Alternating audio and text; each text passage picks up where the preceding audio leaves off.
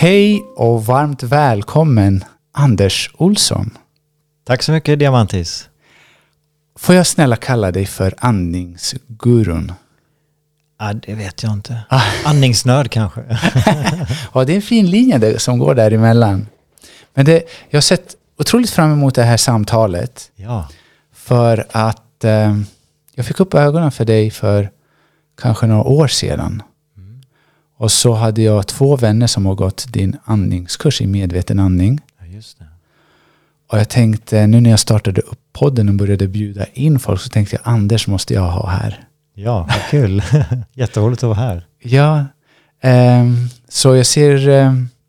jag har jättemycket punkter som jag vill ta upp med dig. Ja.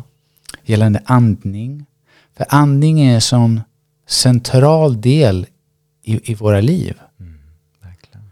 Och det är en av anledningarna också att jag har skrivit om det ganska mycket i min första bok. Ja. Olika andningsövningar. Och varje gång jag är på någon podd och de frågar mig Diamantis en sak som är det viktigaste för hälsan. Och då förväntar man sig ett kosttillskott eller en övning eller en ört. Jag säger andning. Andas med näsan. Mm. Vi måste börja där. Lära oss att andas. Mm. Varför är andning så viktigt, Anders? Ja, om vi bara tar ett steg tillbaka och frågar kroppen, vad skulle du vilja ha för någonting? Syre är det troligtvis så den kommer att svara, och nästan alla gånger vi ställer den frågan så är svaret syre. Ja. För det är det vi behöver mer än någonting annat. Vi lever från ett andetag till nästa. Just det. Så det sätt som många av oss andas på då kan man säga har utrymme för förbättring. Mm. Det tar oss mer till ringhörnan där vi hittar stress, kamp, flykt. Det andningsmönster som många av oss har, det speglar vårt samhälle som är lite adrenalinberoende, lite stressfyllt. Och det som är så intressant är ju att andningen är den funktion som vi kan påverka själva. Ja. Och genom att i princip göra tvärtom så tar vi oss till den andra ringhörnan. Tvärtom mot vad många... Det sätt som många andas på. Alltså, kanske genom munnen, högt upp i bröstet, snabbt, oregelbundet. Och så gör vi det omvända. Vi stänger munnen, andas genom näsan. Mm. Andas lugnt och lågt där vi använder diafragman och rytmiskt. Och då tar vi oss till parasympatikus, lugn och ro, trygghet. Mm. Och det är avgörande för att kroppen ska kunna fungera som den ska. Ja, det är där läkning, reparation, återhämtning sker. Exakt. Vilket sker då under förutsättning att den kan fungera som den ska. Det är så intressant för att när jag började berätta just på olika poddar och föreläsningar just att vi har inte en specifik växel som heter läkning. Nej. Läkning sker när kroppen får förutsättningarna att fungera så som den är menad att göra. Mm. Och just att nervsystemet har 2 faser. Den är fight or flight och här och nu. Mm. Sympaticus och parasympaticus. Och det blir så tydligt i våra arbeten när vi ser då vad det är som händer fysiologiskt när vi då överandas. Mm. Gå igenom vad är det som händer. Ja, om vi bara föreställ oss hur vi påverkar vårt nervsystem, gas och broms med varje andetag. Där vid inandning, då är det en aktiv handling. Tittar vi på pulsen så stiger den när vi andas in. Muskler är aktiva för att dra in luften i lungorna. Vi tar oss alltså mer i riktningen då, sympaticus, kamp och flykt. Medan utandning, om jag överdriver lite. Ah. Det är inte en optimal utandning att sucka på det sättet, men det är där vi hittar, nu är faran över, nu kan vi slappna av. Det hittar vi i utandning. Då ser vi också att pulsen sjunker, musklerna slappnar av. Ja. Och då rör vi oss med varje andetag mellan sympaticus och parasympaticus. Och vårt samhälle och på individnivå också så har vi fastlat många av oss lite för mycket i sympaticus då. Mm. Och hur kan vi då, först och främst, hur påverkar det resten av fysiologin? Vad är det som händer då med syrekoncentrationen versus koldioxidkoncentrationen i kroppen? Och hur påverkar det vår hälsa? Ja, min syn det är ju att vi, det är ju andningen som sätter takten för alla andra rytmer. Mm. Om jag börjar förändra min andning och andas på det här sättet, då kommer ju mitt hjärta att förändras. Mina hjärnvågor kommer att förändras. Mm. Min matsmältningsrytm förändras. Mm. Om jag flyttar upp andningen högre upp i bröstet så att inte diafragman, vår viktigaste andningsmuskel, att den då inte kommer att stimulera tarmarna. Så ja. Med tanke på att andningen är nummer ett för vår kropp så är det ju logiskt att den sätter ribban, den sätter takten för andra system oavsett vilka rytmer det är vi pratar om. Sömnrytm, hormonrytm. Och så när vi då förändrar vår andning så påverkar det dem och många gånger kanske då blir på ett negativt sätt. Och då tvingas vi kompensera. Det är ju inte särskilt effektivt då när vi kanske andas genom munnen och förbipasserar näsan som är vårt första försvarssystem mot yttre inkräktare. Mm. Då tar vi alltså ner kall luft, torr luft via munnen då, som är också full av bakterier, virus och andra partiklar ner i luftvägar och lungor. Och då blir det ju en belastning för kroppen och då blir ju luftvägarna trängre. Mm. De blir irriterade och inflammerade. Mm. Och trånga luftvägar, det är ju den nummer ett stressindikatorn i min värld. Om kroppen har som prioritet nummer ett att ha syre och får den inte syre, då är det ju det enda den bryr sig om är ju nästa andetag. Så just det. När vi börjar få trängre luftvägar, om det är att vi har trång näsa eller trång i hals och nedre delen av lungorna, då kommer automatiskt stressnivån att öka. Ja. Det är därför som astmamedicin innehåller adrenalinliknande ämnen eller kortisolliknande ämnen. Adrenalin öppnar upp luftvägarna, kortisol dämpar inflammationer. Mm. Så trånga luftvägar då, som är en effekt både av den munandningen men också den snabba och ytliga andningen. Det kan ju liknas då vid att köra bil med handbromsen lite åt dagen. Just det. Det funkar ju, vi kommer dit vi ska, men ja. Det är inte så jäkla effektivt. Slitaget ökar och det är det vi kanske då inte ser dag ett eller vecka ett eller månad ett, men 5, 10, 15, 20 år down the road. Det är ju så fascinerande att vi kan påverka då sådana vitala fysiologiska funktioner med bara andningen och på så kort tid. Ja. Hur pass snabbt har man sett då att de här förändringarna sker i kroppen om man börjar då med längre utandningar? Jag kommer att tänka på en läkare från Norge,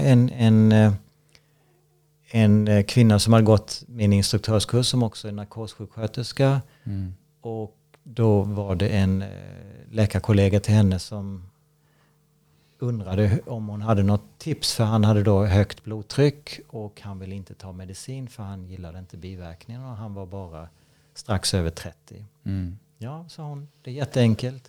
Du stänger munnen, andas genom näsan och andas lågt med diafragman. Och han var helt chockad, för på 2 minuter så sänkte han sitt blodtryck från 140 genom 90 till 120 genom 80. Ja. Så det är ju ett exempel på hur snabbt det kan gå, men har jag kroniska problem då tar det ju såklart längre tid om det har suttit i länge, min ohälsa. Så det finns ju aldrig riktigt några garantier. Nej. Men det första, det är nervsystemet som påverkas, som kommer över då till här och nu. Ja, det som jag lär ut, det finns ju hur många andningstekniker som helst ju, och många går ju ut på att man sitter och flåsandas eller cirkulär andning eller man andas genom alternate nostril breathing där man växlar mellan vänster och höger näsborr eller man tar stora långsamma andetag. Medveten andning har i huvudsak fokus på att hjälpa dig dels bli medveten om din andning i vardagen, få en förståelse för hur du andas när du sitter på bussen eller när du sitter framför datorn eller när du tittar på tv eller när du lagar mat eller pratar eller äter eller vad du gör. Men också hur du andas när du är arg eller ledsen eller har olika känslor och börjar se kopplingen då kanske att oj, nu är jag stressad, jaha, men min andning är också stressad, och medvetenhet är ju också första steget många gånger till en förändring. Då kan vi börja leka med det och börja se de här mönstren och sammanhangen och se kopplingarna. Kan det också vara en indikator på att någonting inte står rätt till? Jag minns för massa år sedan, jag var på soffan, gick igenom en jättetuff period och jag märkte bara att min utandning var kort och väldigt kraftfull. Det var nästan som att och så länge jag inte medvetet var där och försökte kontrollera den, och då följde jag tillbaka dit.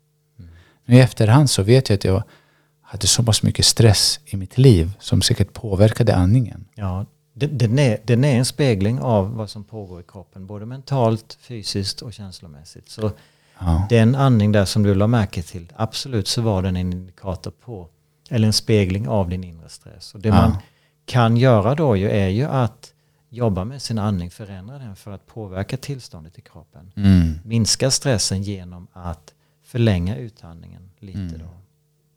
Det är så intressant, för att inom kinesisk medicin pratar man också om andningen som en utav de 3 källorna av energi. Mm. Vi ser njurarna bär på en form av medfödd energi. Det är en form av energibank. Mm. Vi kan avspegla lite om binjurarna, hur pass starka de är, och hela HPA-axeln, hela nervsystemet. Mm. Och sedan har vi då maten vi äter och vätskan vi dricker som vi utvinner då energi. Mm. Och tredje, det är då andningen. Just det. Och vi säger att de 12 olika energikanalerna har lungorna som nummer 1. Det börjar därifrån. Mm. Som den viktigaste. Just för att man säger också att livet börjar med ett andetag och slutar med ett andetag. Mm. Så det också har den här symboliska kvaliteten. Men när det kommer till exempel åkommor där vi har som trötthet. Mm. Då, ibland så kan vi behandla då också lungorna. Just det. Mm. Och det är just för besvär som air hunger, eller att man försöker, det är nästan som man har brist på syre. Mm. Vad är det som sker när man upplever en sån av air hunger? Då är det ju det som får oss att ta nästa andetag. Det är ju inte det som vi tror. Det är ju inte brist på syre. Ja. Utan det är ju överskott på koldioxid. Så vi andas ju in syre och sen används det syre tillsammans med näringen vi äter. Så oftast ju fett eller kolhydrater. Tillsammans omvandlas det till energi, ATP. Och i den processen så bildas också värme, vatten och koldioxid. Och sen andas vi ut överskottet av koldioxid. Så vårt andningscentrum som sitter i hjärnstammen läser av nivån av koldioxid. Så när du når upp till nivån som säger att nu är det dags att andas, då triggas nästa inandning igång. Så då andas vi in, och sen på den påföljande utandningen så andas vi ut det här överskottet av koldioxid. Mm. Och när vi då andas lite snabbt, eller det som du beskrev, den här forcerade utandningen, jag kallar den kollapsad andning, där vi andas snabbt ut, då har vi alltså ställt om andningscentrum, ungefär som vi har ju också ett temperaturcentrum som säger att vi ska ha 37 grader, men när vi får feber då har ju temperaturcentrum ändrats och säger nu ska vi ha 39 grader i kroppen till exempel. Mm. Så om vi då går omkring och stressar, då ställer vi om andningscentrum och då sänker vi alltså toleransen för koldioxid. Så vi behöver då bara tillverka lite koldioxid innan det triggas nästa inandning. Aha. Så det där problemet sitter då. För när vi pratar om energi då, och vi pratar om att syre är livsviktigt. Anledningen till att vi dör om vi slutar andas efter bara några minuter, det är ju för att vi behöver syre för att tillverka energi. Mm. Så när vi dör på grund av syrebrist så är det på grund av energibrist. Just det. Men det handlar inte bara om att trycka in syre i kroppen, utan syret ska ju komma hela vägen från näsa och mun ner i lungorna, ut i blodet och ut till våra muskler, till vår hjärna, till vår lever och så vidare. Mm. Och då visade sig att koldioxid är det som banar vägen för syret.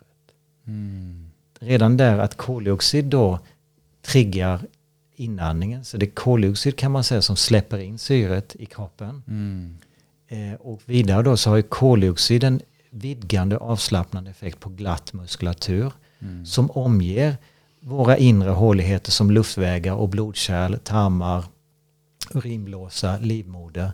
Så då bjuder ju koldioxiden, när vi har ett optimalt koldioxidtryck, bjuder ner luften som vi andas in, ner via öppna luftvägar då, ner i lungorna, vidare ut i blodet. Och sen så hjälper också koldioxiden till att kicka bort syret från blodet, från hemoglobinet. Just det. I blodet.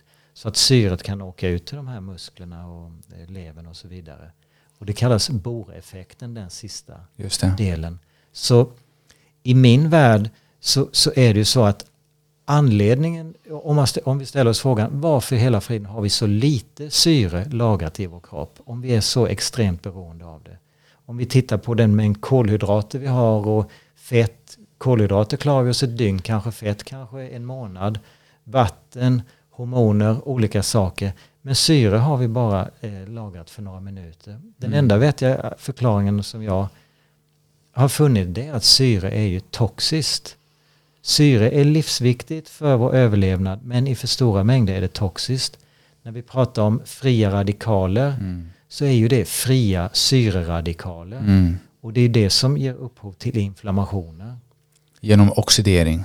Genom oxidering, precis. Så om vi då tar in, om vi har för mycket syre lagrat i kroppen, eftersom syre är så extremt reaktivt. Mm. Om jag tar ett bett i ett äpple och låter det ligga någon minut så börjar det bli brunt. För det är ju att fruktköttet i äpplet oxiderar. Precis. Det är samma som sker i vår kropp. Så därför har vi så extremt liten mängd syre så att vi bara klarar oss några minuter. Mm. Och då kan man se det som, vi tillverkar ju energin i våra mitokondrier, i cellens mitokondrier. Så vi har ju en mängd celler i vår kropp som kanske motsvarar 7000 gånger antalet invånare, människor som finns på den här planeten. Alltså upp mot 50 000 miljarder celler i vår kropp. Och de flesta av de här cellerna har flera hundra och också upp till flera tusen mitokondrier. Mm. Där energin tillverkas. Vårt energibehov är ju helt enormt. Mm. Och de här mitokondrierna, de kan inte arbeta utan syre. Och de brukar kallas våra förbränningsugnar. Så vi har som en stor mängd förbränningsugnar i vår kropp. Och om vi tänker oss på en eld utanför kroppen, en majbrasa till exempel. Om vi häller syre på den elden, då kommer den ju att explodera nästan. För att syre är så reaktivt. Precis. Och samma sak om vi häller koldioxid på den här elden. Då kommer elden att slockna. Mm. För koldioxiden tränger undan syret. Så därför finns det till och med koldioxidbrandsläckare. Mm. Så i vår kropp då behöver vi balans mellan syre och koldioxid. Det är som yin och yang. Där syre är yang och koldioxid är yin. Båda behövs. Men där vi har ett fokus i dagens samhälle på syre. Och vi andas glupst i oss en massa syre som innebär problem för kroppen. Det lägger grunden då för inflammationer och ohälsa. Och, man kan likna väl de här mitokondrierna, det är som reaktorhärden i ett kärnkraftverk där syret aktiverar och sätter igång den här reaktorhärden. Men det behövs också ett antal styrstavar runt omkring för att förhindra reaktorhärden från att gå över styr. Mm. Och det är det som är koldioxidens uppgift. Så när vi då andas på det sätt som många av oss gör, vi stressandas, vi andas lite för snabbt, lite för stora andetag, då får vi dels för mycket syre i kroppen som ökar då reaktiviteten, och dels så på den påföljande utandningen då andas vi ut för mycket koldioxid. Mm. Så vi sänker koldioxidtrycket samtidigt som vi höjer syretrycket. Då blir det obalans, och då ger det upphov till mer inflammationer, mer reaktiva. Och de här då, vad reagerar de med? Vad är det de oxiderar oftast? Är du insatt på det? Ja, i mitokondrierna är ju där det stora läckaget då av, eller den stora oxideringen sker. Mm. Och det är ju inget negativt i sig. Oxideringen behövs ju då. De här fria radikalerna, till exempel om jag är ute och tränar och då tänker kroppen, oj, den här muskeln har blivit tränad nu, då behöver jag bygga mer blodkärl dit för att förse den med mer blod så att den kan växa och möta efterfrågan. Då är ju fria radikaler en viktig del i den processen.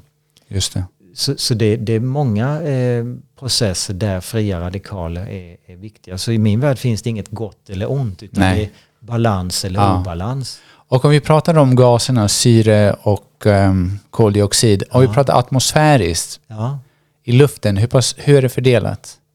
Då är ju syre ungefär 21% och koldioxid 0,04%, så i princip ingenting. Medan när vi andas ut, vi är ju koldioxidfabriker kan man säga. Så när vi andas ut, då andas vi ut ungefär 3/4 av den mängd syre vi andas in. Om vi sitter så här som du och jag gör nu. Då använder vi alltså bara 1/4. Så redan där borde vi förstå att det är ingen poäng att ta in ännu mer syre när vi bara använder en fjärdedel. Medan då den mängd koldioxid vi andas ut, det är 100 gånger mer än den mängd vi andas in. 100 gånger? Ja, ungefär 4%. Hur pass mycket finns kvar i lungorna, eller hur pass mycket finns i kroppen? Ja, det finns också ungefär 4% i lungorna. 4% i lungorna, och hur mycket var det i atmosfären? 0,04%. 100 gånger mer? Ja, precis. Ungefär samma i blodet. Ja, det är skillnad på artärblodet och det venösa blodet som venösa blodet som går tillbaka till hjärtat innehåller ju mer koldioxid. För det har ju då hämtat upp koldioxiden från cellerna. Otroligt fascinerande. Ja, och det... koldioxid har ju ett dåligt rykte de här dagarna när vi pratar om global uppvärmning.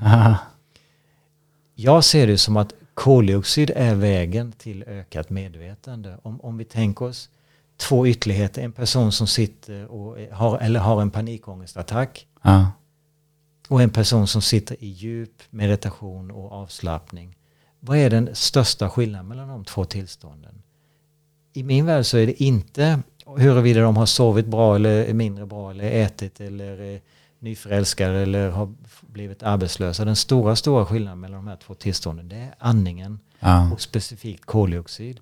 Personen i djup meditation och avslappning andas lugnt och långsamt, medan personen med en panikångestattack andas snabbt, och kommer man till sjukhus då får man en påse att andas i. Precis. Och anledningen till att påsandning fungerar, det är ju för att man andas ut i påsen. Då andas du ut alltså 100 gånger mer än du andas in.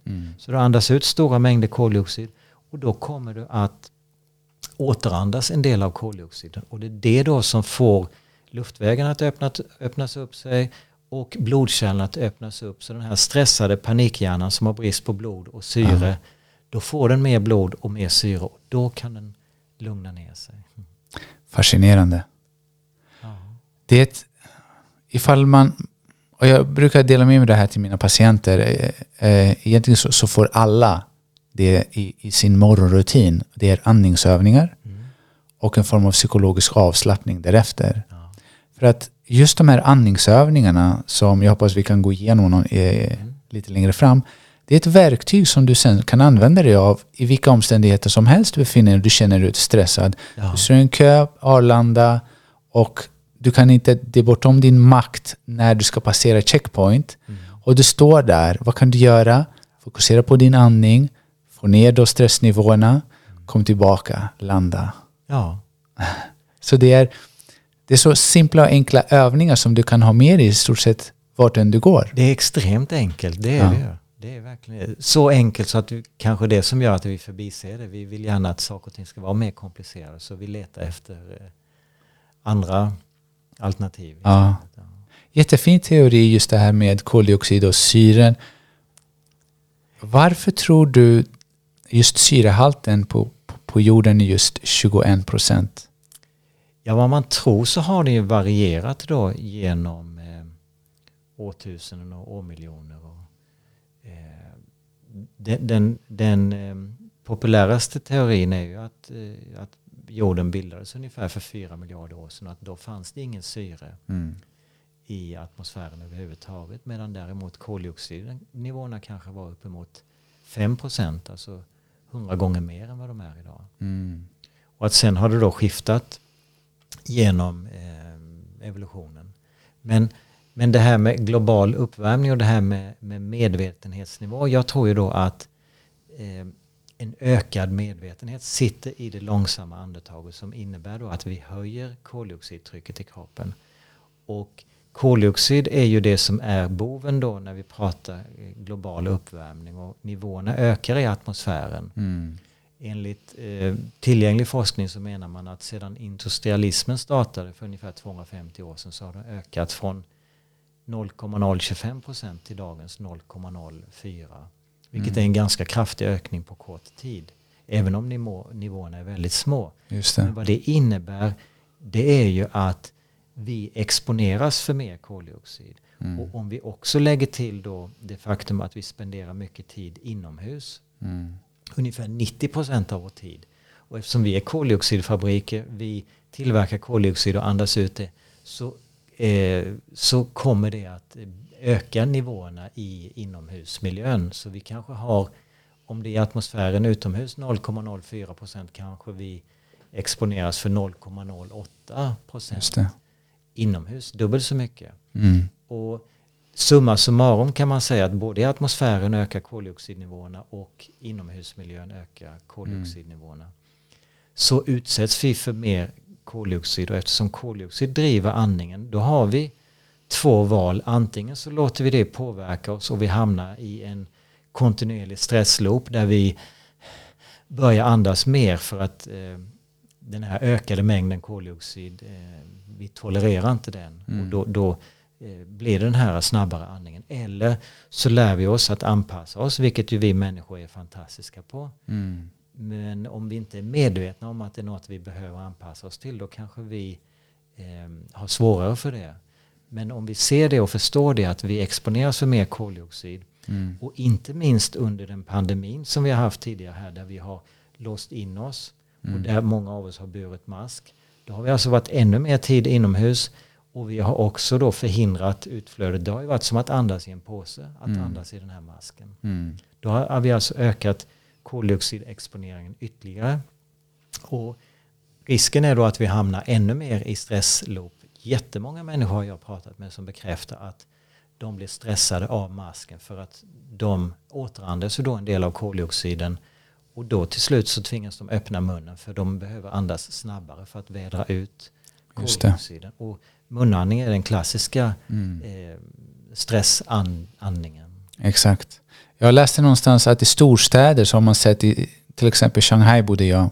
Och då kan i vissa ställen i centrala Shanghai syrekoncentrationen ha gått ner till från 21 till 19 till 17. Det har man sett i flera storstäder. Och jag undrar just vad konsekvenserna blir utav en sån miljö när vi vistas dag ut och dag in och får till slut oss kanske syrebrist. Återigen så tänker jag ju att det handlar om, klarar vi av att anpassa oss till nya förutsättningar eller klarar vi inte av det? Mm. Och människor som lever på hög höjd, då ser man att de många gånger har en bättre hälsa. Där tvingas ju de anpassa sig till lägre syretryck. Just det. Och det är intressant när man ser människor som får höghöjdsproblem. Medicinen de får är en så kallad Carbonic Anhydrase Inhibitor. Och det passar väldigt väl i den teorin som jag för fram då om vikten av koldioxid och att problemen som vi får på hög höjd det är för att vi andas för mycket och då därmed sänker koldioxidtrycket. Just det. Och den här medicinen man får som ska hjälpa då mot höghöjdssjuka, den förhindrar koldioxiden från att lämna kroppen. Den Carbonic Anhydrase Inhibitor. Carbonic Anhydrase är ett enzym som hjälper till. När koldioxiden tillverkas i kroppens celler då omvandlas merparten av den till bikarbonat. Och sedan när den når lungorna så omvandlas det tillbaka från bikarbonat till koldioxid. Och då är det här enzymet Carbonic Anhydrase som snabbar upp den här processen tusentals gånger. Mm. Så när man förhindrar den från att fungera så behåller man mer koldioxid i kroppen. Mm. Vilket är ett annat sätt att säga att om du lugnar ner din andning så kanske du slipper den här höghöjdsproblematiken. Just det. Och då kan man, när man ser också människor som har levt på hög höjd och man ser att de har en bättre hälsa, då har de alltså anpassat sig till det här och då ser man att man klarar sig på mindre syrenivå. Mm. Om man tvingas helt enkelt anpassa sig. Exakt. Så det är tänkbart att 19% i Shanghai skulle kunna vara en fördel. Mm. Precis som att gå omkring och bära en mask skulle kunna vara en fördel, för då är det som att du gör koldioxidträning väldigt mycket och lär dig tolerera högre nivåer av koldioxid om du ser att du kan ta det som en utmaning. Men de flesta av oss gör ju inte det, utan då blir det tyvärr någonting som istället spär på stressen. Precis, det triggar stressen ytterligare.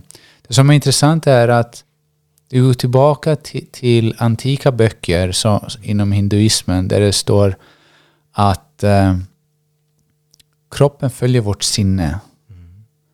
Men det som kan påverka sinnet är vår andning. Så det är the body will follow the mind, but the vehicle of mind is the breath.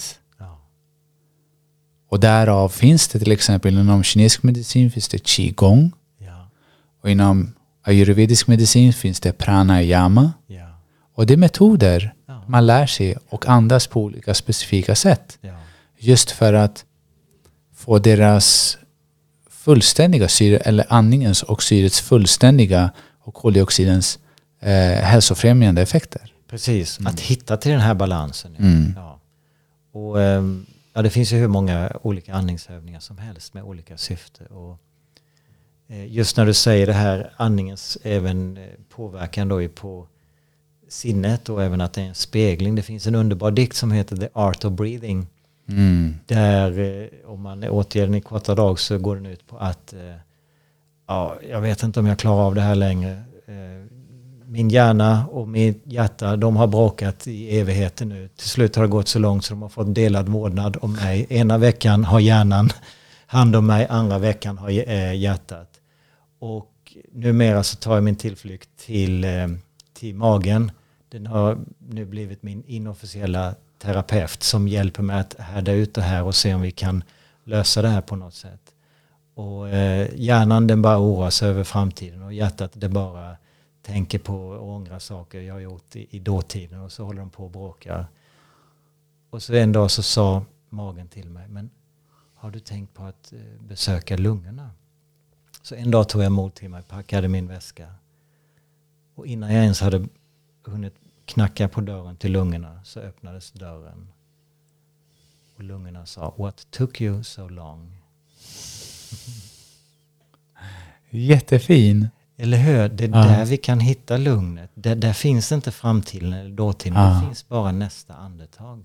Och då kan vi lägga grunden för vad vi vill skapa med vår kropp, eller hur vi vill må mentalt och känslomässigt. Det är som att en tennisspelare vet att återvända till utgångspositionen vid baslinjen. Det är någonstans där man hittar grundpositionen. Jag ska just symboliken mellan in- och utandning som yin och yang. För att många har ju sett symbolen som nästan de 2 halvmånaderna, och man tror att den är statisk, och den är absolut inte. Det är en ständig dynamisk rörelse av yin och yang. Ja. Det här totala balansen existerar inte. Nej. För allt är dynamiskt och allting är i konstant rörelse. Mm.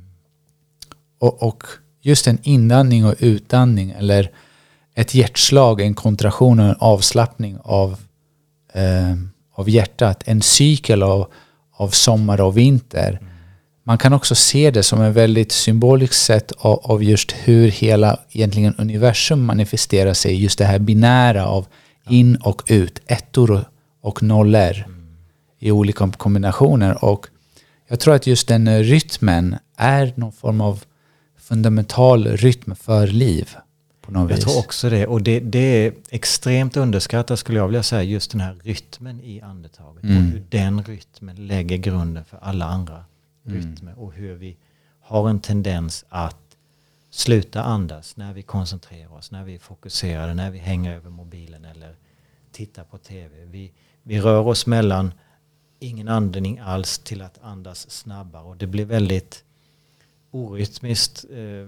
Massagen av våra matsmältningsorgan eller syresättning av hjärnan. Hjärnan vill ju lägga steget före, och den är ju vår största syreförbrukare. Så det är ju den som blir mest stressad när vi håller på då att mixtra med den här rytmen. Och det är ju det är inte så konstigt. Det är ju det samhälle vi lever i som har en ganska snabb hastighet, och ingen av oss, tror jag, eller väldigt få, vill väl flytta ut i en hydda i skogen och bo där bara för att bibehålla bra andning eller ha en välfungerande mage, utan vi vill kunna leva och verka i vårt samhälle och vill ha tips på hur vi kan göra det så bra som möjligt. Och där blir ju andningen en nyckel, och även få återknyta till det när du säger inandning, utandning och yin och yang. Man skulle kunna se också syre som den mer manliga energin. Precis. Det är det som kommer utifrån. Den maskulina, och koldioxid som den mer feminina. Precis. Det som bjuder in. Och där vi har, upplever jag, ett stort fokus på syre i vårt samhälle, och vi har också en mer maskulint fokus. Precis. Men vi ser också att den feminina energin ökar, och den sammanfaller med ökningen av koldioxidexponeringen då, koldioxid i atmosfären. Så ett sätt att se på det när vi pratar om global uppvärmning och ökningen av koldioxid i atmosfären, kanske är det vi behöver för att öka vår medvetenhetsnivå så pass mycket och bli så pass smarta och kloka så att vi hittar bättre vägar att tillverka energin, att gräva upp massa olja och annat elände. Exakt. Så anledningen till att jag är så exalterad över just koldioxiden, det är ju där jag kommer ifrån. Där jag under större delen av mitt liv har levt med en stressad hjärna, stressat upp mig själv och stressat upp min omgivning. Och när jag hittade till andetaget så var det ju ett verktyg för att hjälpa mig att lägga ur turbon och komma ner i varv och helt plötsligt upptäcka, wow, jag har flera växlar i min växellåda här, och det var en fantastisk upptäckt, och jag blev ju hooked med i princip omgående. Och efter inte så lång tid, så att det var några månader, då hade jag börjat tillämpa näsandning när jag var ute och joggade och tränade. Det var inte helt lätt i början, men som med allting så är det ju, tränar vi så blev vi bättre på det.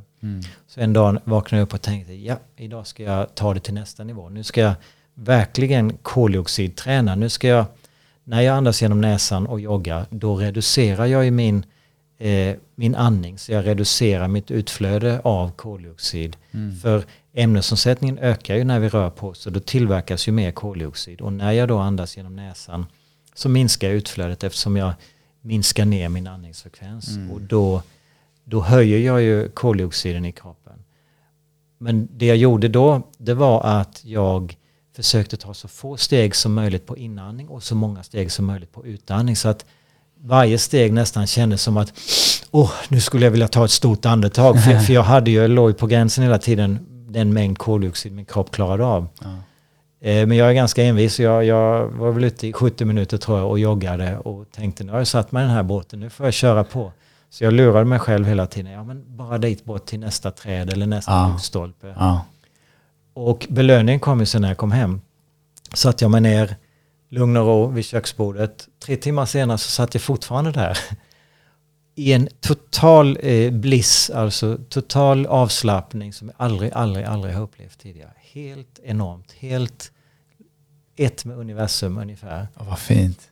Ja, och där och då så trillade polletten ner fullt ut för mig att det är i koldioxiden vi hittar den här förmågan att slappna av och zooma ut och få nya perspektiv och nya insikter, och även att läka de här trauman som vi alla bär med oss. Vi har oläkta mentala och känslomässiga sår. De flesta av oss är installerade i vår barndom av vår omgivning. Om det är föräldrar eller kompisar eller samhällets normer eller tv-program eller vad det är, så får vi med oss i mer eller mindre stor utsträckning olika traumatiska upplevelser som formar oss och som vi kanske sedan spenderar en stor del av livet för att försöka läka. Eller så gör vi det inte alls. Många av oss, skulle jag vilja säga, vi flyr ifrån dem istället. Vi dör okyssta. Vi istället ägnar oss åt jobb där jag befann mig tidigare. Vi jobbar stenhårt, eller vi tränar stenhårt, eller vi tittar på porr, eller vi dricker alkohol. Eller... Precis, vi flyr på något sätt. Ja. Vi flyr vår psykologiska smärta. Ja, just det. För att den är för komplex och för smärtsam. Ja. Jag tycker det är så fascinerande hur egentligen allt det här är medfödd och medbyggd. Visdomen finns redan i oss. Och vi ser att till exempel en av de mest kraftfulla andningarna som jag i alla fall läst, du har studerat det här mycket mer än mig, är att få ner det 2 inandningar efter varandra och en lång utandning. Vilket, när jag läste det, så påminner det mig lite om hur min dotter detoxar sig själv känslomässigt. När hon ramlar och slår sig, hon är 3,5. Ja. När hon började gå, hon snubblade över sina egna fötter, ramlade och slog sig. Och hon grät. Min uppgift, eller hur jag blivit indoktrinerad, är att försöka skydda mig genom att få henne sluta gråta. För min smärta, för att undvika min smärta. Men jag förstod att det här är hennes naturliga sätt att detoxa sig själv emotionellt. Och då gjorde hon genom gråt, genom att tillåta sig själv då gråta och uttrycka sina känslor. Och jag visste att hon var klar när hon just gjorde den här. Just det. Och då hade det passerat. Ja. Eller hur? Visst är det fint, fantastiskt. Ja. Vad glad jag blev att höra att du låter din dotter få vara i sina känslor. För det, jag upplever det som att vi är nästan som känslomässigt handikappade i vårt samhälle. För precis som du säger, det naturliga är att nej, men gråt inte. Kom nu här, så det var inte så farligt.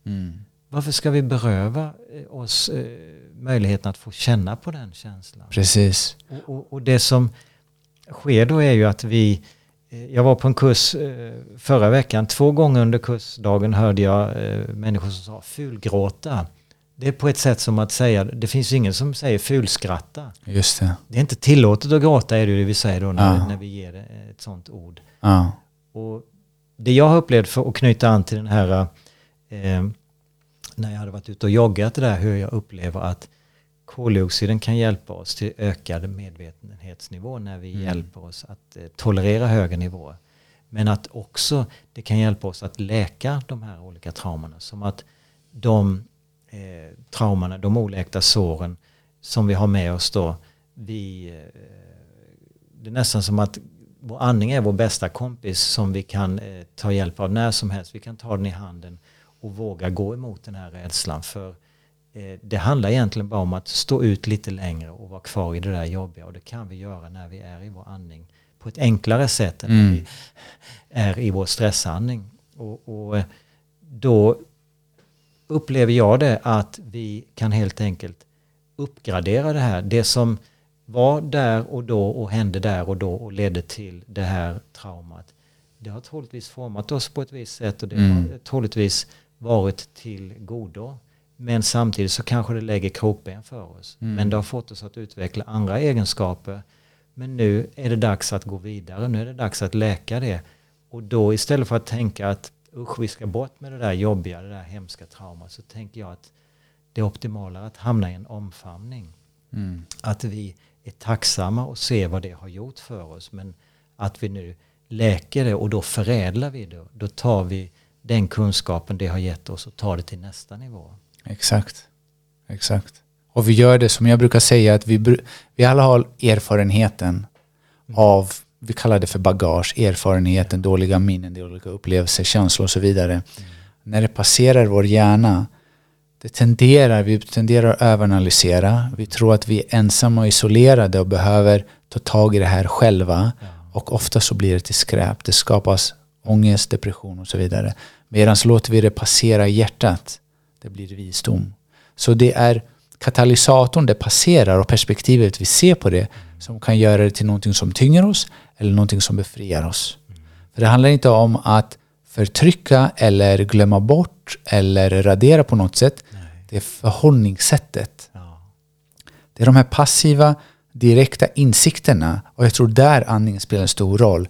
Att vi kan skapa det här utrymmet för att insikterna ska komma till oss. Just det. För det är det som visdom är. Det är någonting som sker passivt när det här spacet finns där. Mm. Som genom andningsövningar, och därför så viktigt just på morgonen rekommenderar jag. Säkert flera gånger per dag så kan man göra det. Men just att på det sättet du kalibrerar också nervsystemet och vara mer här och nu. Mm. Du skapar det här spacet för just i nästa skede som är ditt psykologiska avslappningen. Mm. Att bara tillåta det här komma till dig. Mm. Och vad vi egentligen säger eller menar när vi säger stagnerade känslor och trauman, det är obearbetade känslor som egentligen är vibration som har ackumulerat i bindväv. Mm. Och vi har olika typer av bindväv. Kinesisk medicin säger också att våra 5 olika primära organ är kopplade till olika känslor. Mm. Där vi har rädsla, njurarna, vi har stress, irritation, frustration, levern, och därav har vi också hetlevrade. Mm. Och lungorna så har vi sorg.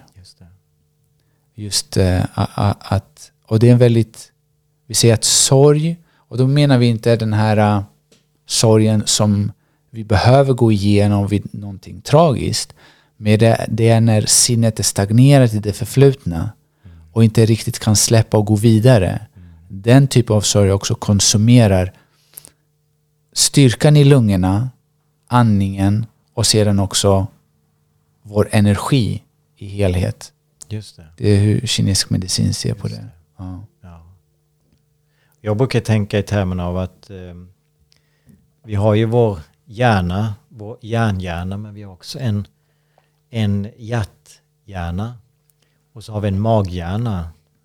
Precis. Men under alla de här fiffiga konstruktionerna så har vi också vår lunghjärna som lägger grunden för att synka ihop de här 3, hjärna, hjärta och magen. Jag tycker det som är jätteintressant, som jag blev lite så här mindblown när jag läste om det här, det är att vi är så fokuserade på tarmen när det kommer till tarmflora. Mm. Men den här floran finns överallt. Mm. Vi har en lungflora, vi har en leverflora, vi har en hjärnflora. Mm.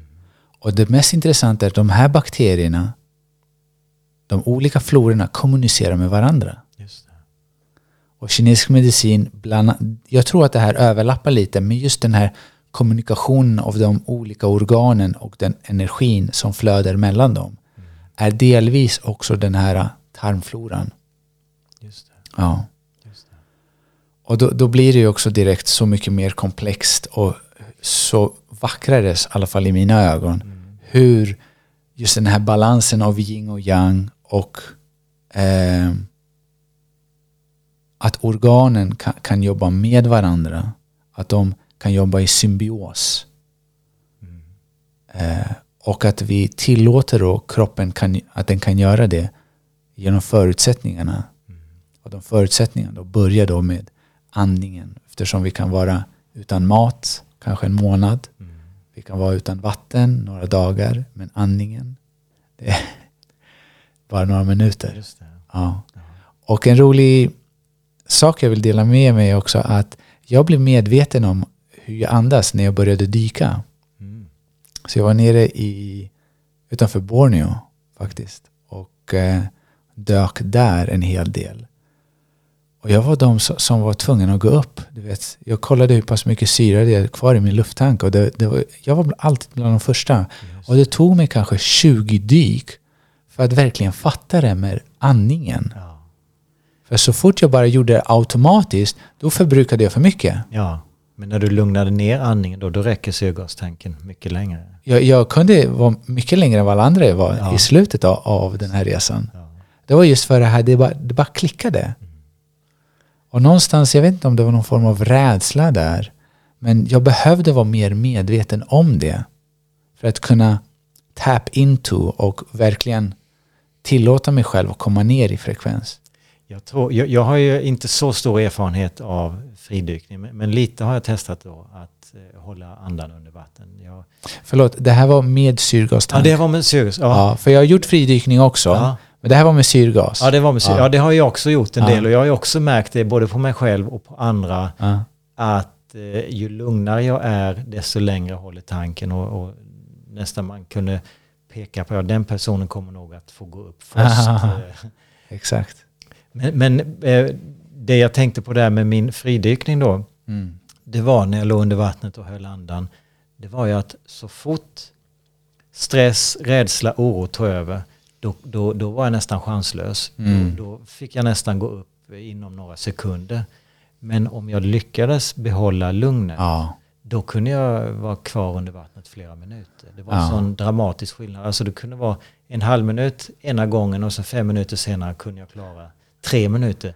Bara för att jag hittade till lugnet. Ja. Och vilket säger då om att andningen, det är inte brist eller behovet av syre som förändras mellan de här två olika 30 sekunder respektive 3 minuter, utan det är ju att känslorna skapar någonting då. Ja. Mm. Och jag minns då när jag delade med mig det av vår gemensamma vän Anneli Pompe, som är otroligt stor förebild när det kommer till fridykning och därav också andning. Vi pratade en hel del andning också i podden tillsammans. Och det var just det här känslan. Jag berättade att jag var på väg upp från 30 meter. Och jag visste att jag var egentligen för trött. Jag borde inte gjort det här dyket. Nej. Men att trots det inte tillåta rädslan ta över. Sen var det så att jag fick blackout på vägen upp. Kanske 5 meter. Och det var också faktiskt en väldigt intressant upplevelse. Eftersom jag var medveten om vad som pågick. Så det är så intressant hur vi har de här inbyggda systemen som också skyddar oss från att verkligen få långvariga skador. Till exempel att nu var det för lite syre, då stänger vi av. För att verkligen bibehålla det allra sista man har, så att inte hjärnan får några skador. Just det. Ja. Men det är otroligt intressant det här med syre och koldioxid. För att du har också utvecklat en produkt när det kommer till koldioxid och koldioxidbehandling. Och som det ser ut så finns det underlag som läkare och forskare jobbat på väldigt länge. Ja, och egentligen kan man säga att hela medveten andning-konceptet, där vi har en produkt som heter Sleep Tape, som man då ska använda att tejpa munnen på natten för att säkerställa näsandning, till relaxator, andningstränare som ger ett litet motstånd på jag måste tyvärr avbryta det och säga att det andningstejpen har revolutionerat min sömn. Ja, härligt. För att som barn så drack jag jättemycket mjölk och jag tror att det var en anledning, inte att jag var allergisk mot mjölk, men jag var känslig. Det gjorde att mina slemhinnor i näsan var lite för svullna för att kunna andas normalt genom näsan. Så alla bilder jag har från mig när jag är liten, då är jag med öppen mun. Och det var så här, men det var för jag kunde inte andas genom näsan. Tills jag kanske var 21 och jag slutade med mejeriprodukter. Helt plötsligt vaknade jag en dag och jag bara, jag kan andas. Men tyvärr så hade jag då vanan att under natten då andas med munnen. Fram tills kanske i sommar. Jag fick den tejpen som du säljer på din e-shop av min goda vän som har gått din kurs, Hesham. Och då började jag med det. Och det har förändrat dels kvaliteten på sömnen, energin, men sen mina återkommande halsinfektioner. Jag känner inte av, och nu är det mitten av december, och jag brukar alltid ha någon form av känning då jag behöver dricka kinesiska örter för att bli bättre. Men den här behövs inte. Och jag tror att det är en av de stora anledningarna. Det är ju ganska logiskt, för den här munandningen då innebär ju kall och torr luft, och gör vi det när vi sover 6, 7, 8, 9 timmar, då är det ganska många andetag, och då är det ganska stor exponering för luftvägarna. Precis. För bakterier och partiklar, och de blir ju belastade, och då är det ju tänkbart att det blir infektioner och olika typer av hälsa. Och vet att jag inte kan sova nu utan tejpen. Underbart. Ja, men i min värld så är det där kanske ett av de allra bästa biohacks som finns. Ja, exakt. Ja, men så för att fortsätta. Fortsätt. Då har vi relaxator, andningstränare som ger ett litet motstånd på utandning, som skapar då den här låga diafragmaandningen, långsamma och rytmiska.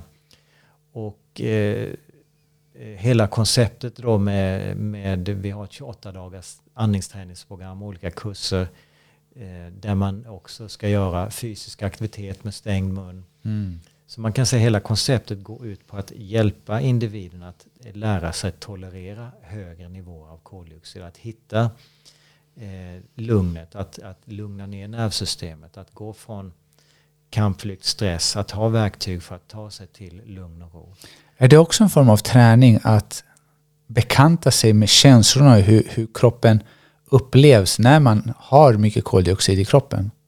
Ja, det är det ju. Vi har ju håller på att utveckla en apparat där man andas in koldioxid, och då märker man ju väldigt tydligt när man inte klarar av att tolerera den höga dosen. Då. Finns det någon biverkning av att andas in och ha för mycket koldioxid i kroppen? Alltså det beror på väldigt mycket vilken information man läser. Om du läser på någon sida så kan man säga att 800 ppm, då, alltså 0,08%, det är absolut max som vi klarar av. Och sen läser man helt plötsligt då om de som jobbar i ubåt, och så tänker man, jaha, de har ju inte så hög cirkulation på luften. Och då pratar man om 10 000 ppm, alltså 0,1%. Just det. Eller 1%. Ja. Oavsett, mycket mer än vad andra texter säger. Så det där varierar väldigt. Jag tror man kan träna upp den där ganska mycket. För jag fick höra när jag gjorde min fridykningsutbildning. Ja. Då sa min ledare, eller han som höll i det, sa att jag tolererar koldioxid väldigt mycket. För att det var så att man skulle hålla andan, eller andas ut. Ja. Och skulle man hålla andan så länge man kunde. Och då börjar man då, diafragman börjar då jobba som ett... Ja, spasma. Ja. Precis, den rycker som en instinkt att man vill andas in. Ja. Och tydligen så kunde jag stå emot den och fortsätta hålla andningen bra till längre. Ja, just det. Ja, då har du hög koldioxidtolerans. Ja, precis. Hög koldioxidtolerans. Ja. Vilket jag tror nu efter min... Jag var sängliggande för 3 år sedan på grund av en kronisk borrelia-infektion. Och då märker jag just att den toleransen har försvunnit. Ja, just det. Ja. Så jag är på väg att träna upp igen. Ja, härligt. Ja, så angående det du nämnde där om den här produkten vi har utvecklat, så heter den Bodystream då. Just det. Den, om du föreställer dig en dykardräkt som man tar på sig. Ja. Och sen så först vakuumpumpar man ut all luft, så man blir som... tätt åtklistrad för att få ut luften då, och sedan så fyller man den med koldioxid, så då blir man istället som en Michelin-gubbe som vaggar fram. Och så lägger man sig ner, är det optimala väl, och ligger där kanske i 45 minuter, och då tar man upp koldioxiden genom huden, och då är det här parasympaticus deluxe, kan man säga. Just det. Många somnar i den här dräkten. Har du provat, eller hur länge har ni hållit på att utveckla? Jag har väl gjort kanske 200 sådana här bad. Vi har hållit på att utveckla den i flera år. Okej. Okay. Ja, så när du frågade innan, kan man få för mycket koldioxid då, så verkar det som att det är otroligt säkert, och att det egentligen inte finns några biverkningar. För om jag åker till sjukhuset och ska göra en titthålsoperation i buken. Ja. Då blåser man ju upp buken för att instrumenten ska få plats. Man ska kunna jobba. Och man använder då koldioxid för att blåsa upp buken med. Mm. Och då är det ju rätt in i kroppen man skickar in den här koldioxiden. Och just det. Anledningen till att koldioxid används, det är för att det är så säkert. För i och med att i princip alla celler i kroppen tillverkar koldioxid, så har ju kroppen också väldigt tydliga system för att göra sig av med överskott på koldioxid. Så det är ju bara att vi ökar vår andning då helt enkelt om vi skulle få för mycket koldioxid. Ja. Och när du nämnde om det finns forskning, det finns faktiskt väldigt mycket forskning, och idag publicerade jag återpublicerade en bok på Amazon som heter Carbon Dioxide in Medicine. Den kom ut 1905, skriven av en amerikansk läkare som går igenom historiken, allt från 1500- och 1600-talet när man upptäckte koldioxid och började använda det då, och såg bland annat att spa-anläggningar eller där man naturliga källor dit människor åkte i alla år för att må bättre, då såg man att de hade höga nivåer av koldioxid i det här vattnet. Aha. Att då börjar man förstå att det kanske är det som är den läkande kraften. Så är svavelkällor? Ja, svavelkällor, men att det som är det allra, allra viktigaste är de höga nivåerna av koldioxid. För då tar man i de här källorna, så tar man upp det genom huden, och då öppnas kroppen upp på samma sätt som ett sänkt koldioxidtryck då drar ihop kroppen, får den glatta muskulaturen som omger luftvägar och blodkärl med flera att dra ihop sig och bli trängre. Så sker ju det motsatta då när vi tar upp det genom huden och ökar koldioxidtrycket. Då öppnar kroppen upp sig, så flödena de kan återställas då. Ja. Men så finns till exempel, min mamma är från Polen, och där finns det kliniker som drivs av läkare, och då har de tryckkammare där. Ja. Så man kan hoppa in och man gör en halvtimmes behandling. Man utsätts, jag vet inte om det hur många atmosfäriska tryck man gör det, i 100% syre. Ja. Och då har de underlag på hälsofrämjande effekter med den behandlingen. Och här har vi en maskin som gör precis tvärtom. Ja. Du utsätter den för 100% koldioxid. Ja. Precis. Finns det en sanning här, eller fungerar de på olika sätt? Nej, jag skulle ju säga att det är den här mer maskulina approachen att trycka in syre. Ja. Koldioxid är mer att bjuda in syret, för det är det. Båda behandlingarna vill ju åstadkomma en bättre syresättning. Okay. Ja, så koldioxid gör det på ett mjukare sätt genom att öppna upp kroppen då, så att syret kan levereras dit det ska. Just det. Och den här boken som kom ut redan 1905 då, Carbon Dioxide in Medicine, som publiceras idag då på Amazon. Imorgon hoppas jag att det kommer ytterligare en bok som vi återpublicerar då. Den kom ut redan 1794, och då var det en engelsk läkare som behandlade 2 personer med bröstcancer. De hade öppna sår, brösten och enorm smärta, och mängder av var kom ut ur de här såren. Och just det.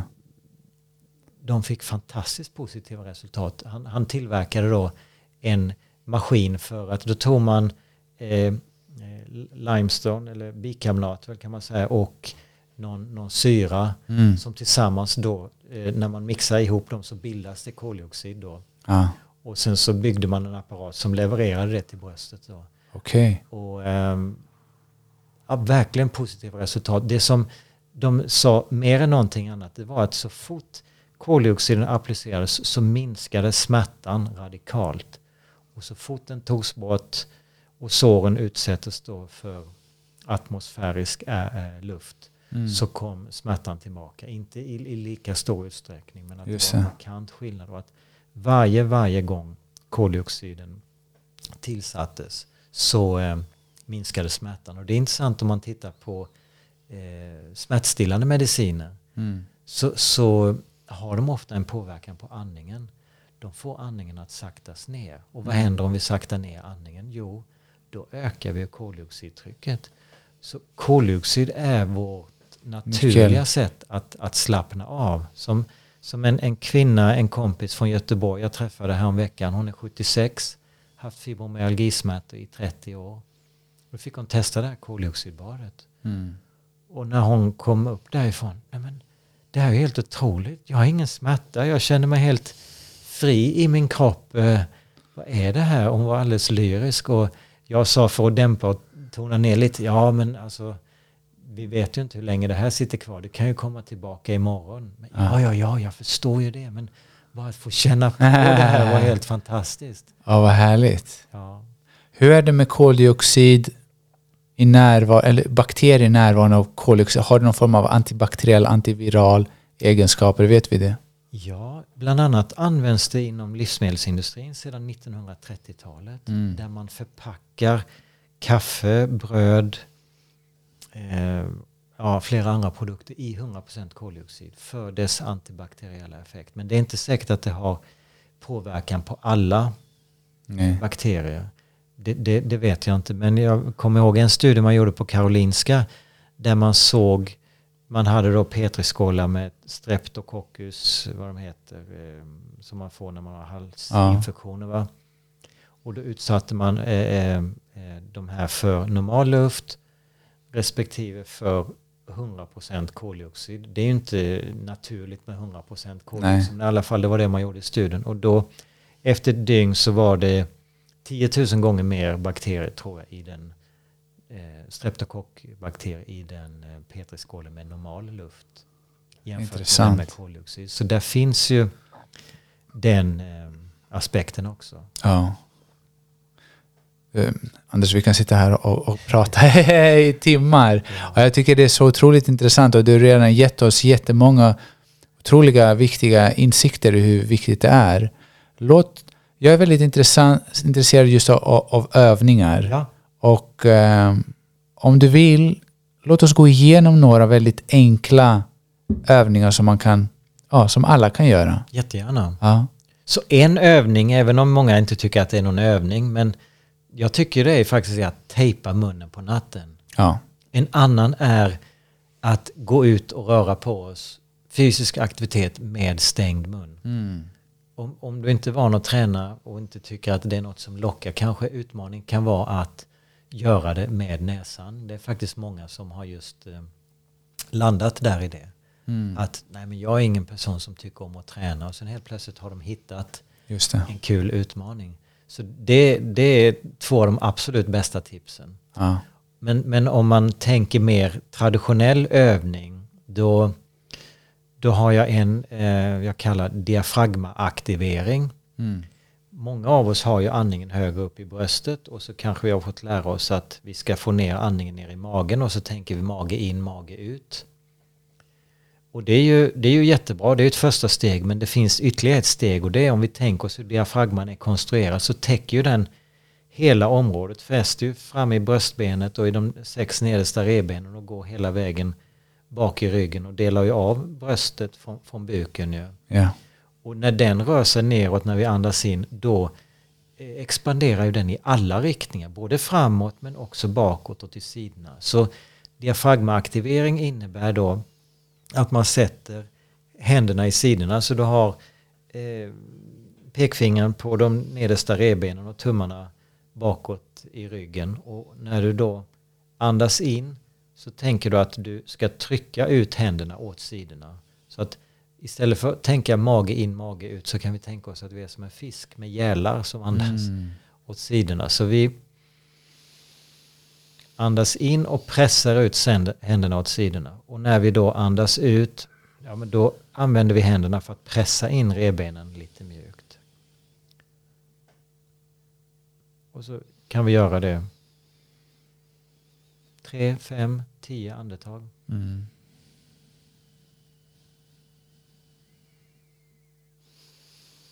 Det är en övning. Yeah. Jätteenkel för att få diafragman att börja jobba.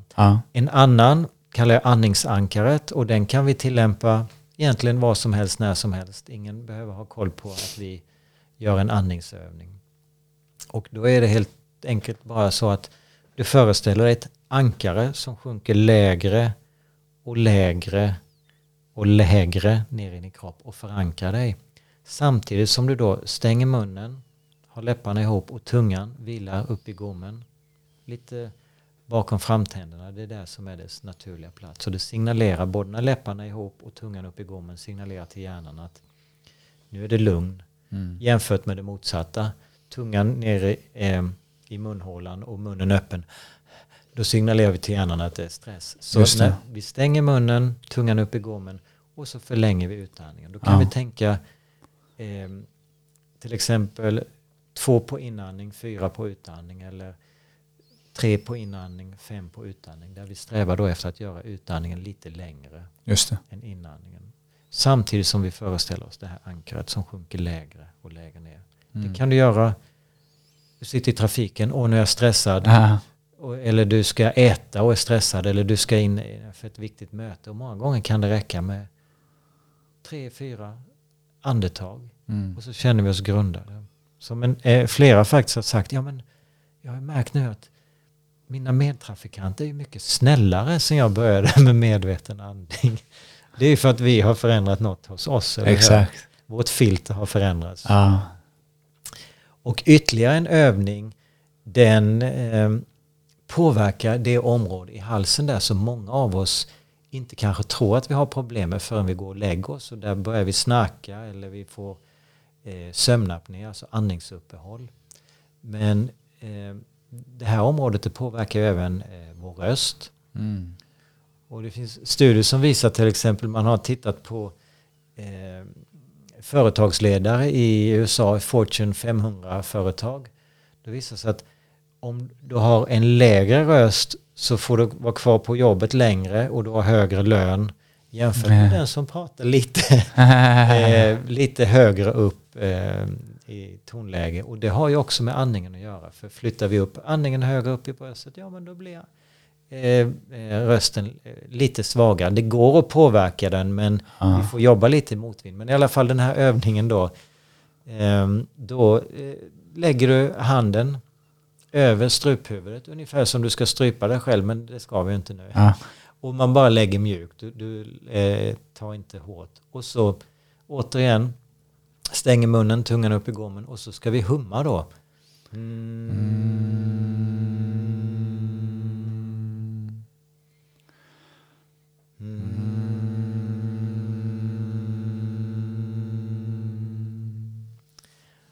Och det här humljudet, det sätter igång. Studier på Karolinska har visat att luftcirkulationen ökar 1500%, alltså 15-falt. Och det är ju väldigt positivt om vi till exempel har problem med trånga näsgångar, med bihåleinflammation och liknande. Då sätter vi igång luftcirkulationen så att det inte blir instängd luft. Men också ökar produktionen av kväveoxid som sker i näsan. Som är antibakteriellt, antifungalt och antiviralt. Dilaterar kärlen också. Ja, precis. Så det är ju något vi vill att det ska hänga med luften ner i lungorna. Så det här är ytterligare effekter förutom att vi också då ju stärker muskeltonusen i halsen. Och det är något som vi också gör när vi använder den här relaxatorn och den här lilla andningstränaren. Och många av oss har ju problemet att det är lite för trångt i halsen, i de övre luftvägarna, hals och uppåt, även i näsa då. Och då innebär ju det att luften får lite svårare att åka ner i nederdelen av lungorna. Så vi får den här mer ytliga andningen och då tvingas vi kompensera med att ta snabbare andetag och då är vi i den här stresslopen och de här trånga luftvägarna i sig också innebär ju ökad adrenalin och kortisol. Exakt. Så det var väl 3 enkla övningar plus de här då fysiska aktivitet med stängd mun, klippa munnen på natten. Den ska jag börja prova faktiskt. Fysisk aktivitet med stängd mun. Anders, tusen tack för din tid, för alla dina insikter, för din kunskap och för man märker hur du genuint brinner för det här. Du vill bara hjälpa genom att upplysa och dela med dig av det du vet. Ja, men så är det faktiskt. Så jag kommer ha med Anders hemsida, länken nere, så du bara klicka där och komma in på hans hemsida. Du har kurser också, stämmer det? Yes, vi har en instruktörskurs och så har vi en grundkurs som vi nu lanserar i 17 januari faktiskt. Fantastiskt. Ja. Jättefint. Så då tycker jag att alla ska gå in där och kolla upp hans hemsida, och speciellt den muntejpen som gjorde en stor skillnad för mig. Ni kan börja där och bli mer medvetna överlag över andningen.